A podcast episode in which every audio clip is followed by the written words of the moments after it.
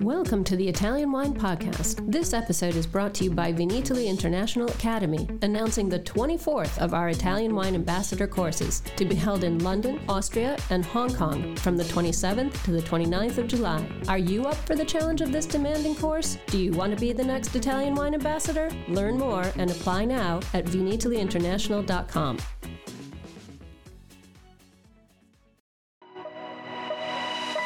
Welcome to Jumbo Shrimp Wine Study Maps. We have specially created this free content for all our listeners who are studying for wine exams. This has been a journey of development since Stevie Kim discovered Rosie Baker's hand drawn maps on Instagram through two years of work by our in house editorial and graphics team, and now the maps are available to purchase in beta form while they undergo the final proofing and editing by our expert advisory board. It's a three layered project because we know everyone learns differently. We now offer the complete box set of 39 maps, this series of podcasts with the maps narrated by our crack team of wine educators, and finally, the study guide book, which will be published later this year. Our MAP project is in no way a substitute for the material set out by other educational organizations, but we hope all the wine students out there will find our MAP project a new, exciting, and useful tool for learning. For more information and to buy the maps, please visit our website at mammajumboshrimp.com. The left bank of Bordeaux map. As I mentioned in our Bordeaux overview, Bordeaux is actually a very large area, but we can make it easy to study by separating it into its smaller areas and really focusing on this split between right and left bank, which is why today we're going to be focusing on the left bank, which are commonly the Cabernet Sauvignon dominated wines. Now, before we get into the specific winemaking and areas and soil types and everything that you need to know, let's take a quick look back at the Bordeaux appellations. So, first up, we have this regional appellation of Bordeaux. This covers wines that are made with grapes from all over the region. But broadly speaking, what this means is wines made from Merlot. This is because Merlot grows very easily, and therefore it's easier to put these grapes into Bordeaux appellation wines. Now, within this regional appellation, there is a step up of Bordeaux Supérieur. This is stricter appellation rules and particularly higher levels of alcohol, so higher sugar potential in the grapes. Normally meaning that the grapes for these wines, although still Merlot dominated, tend to come from slightly better sites, more warmth, more ripening potential, hence more alcohol. From here, we then start looking at the commune wines. So these are wines from specific areas, and a lot of focus in these communes are actually on specific chateaus thanks to the 1855 classification. Now, here we're talking specifically left bank, and even more specifically, thinking about the Medoc area. That's going to be our focus for a lot of this podcast. So in 1855, there was a classification made of the best wines according to their market value. And these classified certain growths, aka chateaus, and put them into an order from best to least according to how much money they could command on the market. And this gives us the classification for this Medoc area of the left bank of Bordeaux. What it's really important to understand about this Medoc classification is that it is fixed. It never changes. It has been this way since 1855. It is staying this way. So we have a series of chateaus that command very high prices still because of this original classification. Now, obviously, the chateaus vary in size, and you can see some variation in quality here. This is not a quality classification, it is just based on this original market value. Because of this, and this understanding, and because this classification is fixed, new chateaus can't take advantage of it. As a result, we have an additional classification here of cru bourgeois. This was added later to give these newer chateaus, those who weren't able to capitalize on the original classification, the opportunity to have a designation on their label that indicates that they too have very high quality wines. It's worth noting that within this 1855 classification, there are also the sweet wines of Sauternes, which we'll cover in a moment. But let's focus now on these prestigious red wines of the Medoc and Haut Medoc. So it's a moderate maritime climate here with lots of humidity, lots of water, and lots of rot. This also leads to lots of vintage variation because it can change throughout the year. Now, the focus in the Medoc is these red wines. Frost isn't really a problem here, and so you do get ripening late into the season, right into October, which is really important because the focus in the Medoc and Haut Medoc is Cabernet Sauvignon that needs warmth to ripen and also needs specific conditions to continue ripening. However, one of the key issues here, again related to water actually, is that spring rains can disrupt flowering and fruit set, and summer storms often damage or dilute fruit. So, canopy management is really important in this area for air circulation. Now, one of the reasons that the left bank of Bordeaux for the red wines is a little bit more focused on Cabernet Sauvignon is because of the soils here we see a lot of gravel and stone, allowing free drainage, meaning the roots are not sitting in water. Also, gravel soils warm up and stay warm throughout the season, like I say, into this late ripening period, allowing for long ripening for Cabernet Sauvignon. Enjoying this podcast? Don't forget to visit our YouTube channel, Mamma Jumbo Shrimp, for fascinating videos covering Stevie Kim and her travels across Italy and beyond, meeting winemakers, eating local food, and taking in the scenery. Now back to the show.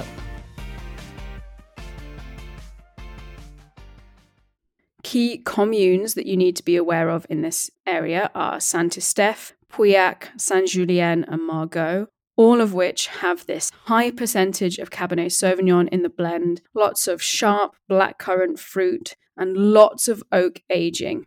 We're right at the limits of Cabernet Sauvignon ripening here, so the tannins can be really aggressive, very high, and high sharp acidity. So, oak is used a lot, and you get lots of cedar, spice, clove, and nutmeg. And one of the reasons it's used is to soften this tannin and acidity. You often see new oak to add very intense concentrated flavors. These are wines designed to have complexity and intensity so that they can withstand long aging periods.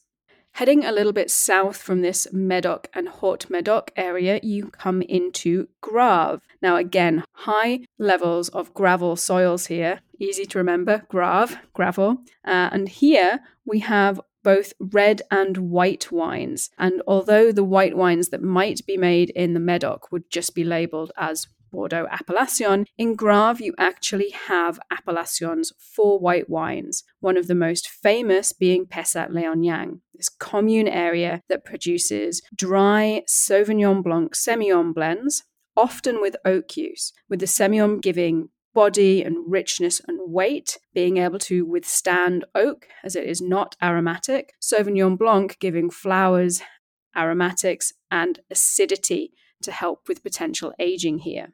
There are, however, Cabernet Sauvignon based blends in Pessac-Léognan as well. This area, obviously, with this gravel soil, very suited to Cabernet Sauvignon, but here they tend to be a little bit lighter bodied and more fragrant, more floral than the Haut Medoc reds. In the bigger area of Graves, we have a slightly higher Merlot percentage in the blend often, giving slightly less concentrated and complex wines with more of this soft, fruity character, rounding out the tannins and acidity. Much more focus on black plums and black berries than black currant. And quite often, fresh, unoaked Sauvignon Blanc wines. A little bit further south into this Graves area as you're heading Along the river, we come to Barsac, which is an area dominated by Semillon. It lies within the appellation of Sauternes, and so often the grapes here in the best years are put into the Sauternes sweet wines, but can also be labeled as Barsac. Semillon dominating the blend here because of its susceptibility to botrytis, and this is where we really begin to see uh, noble rot coming into the wines.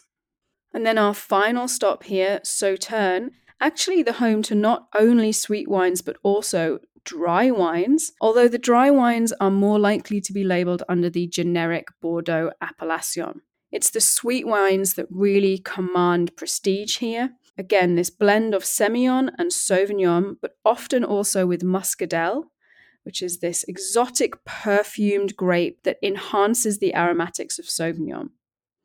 They tend to be high alcohol, sweet but balanced with this very high acidity coming from Sauvignon Blanc, with lots of apricot, citrus peel, these real bitter orange marmalade and saffron characters you get from Sauternes, and lots of toast, oak, smoke, vanilla from new oak use. These are sweet wines that are designed for strong amounts of aging.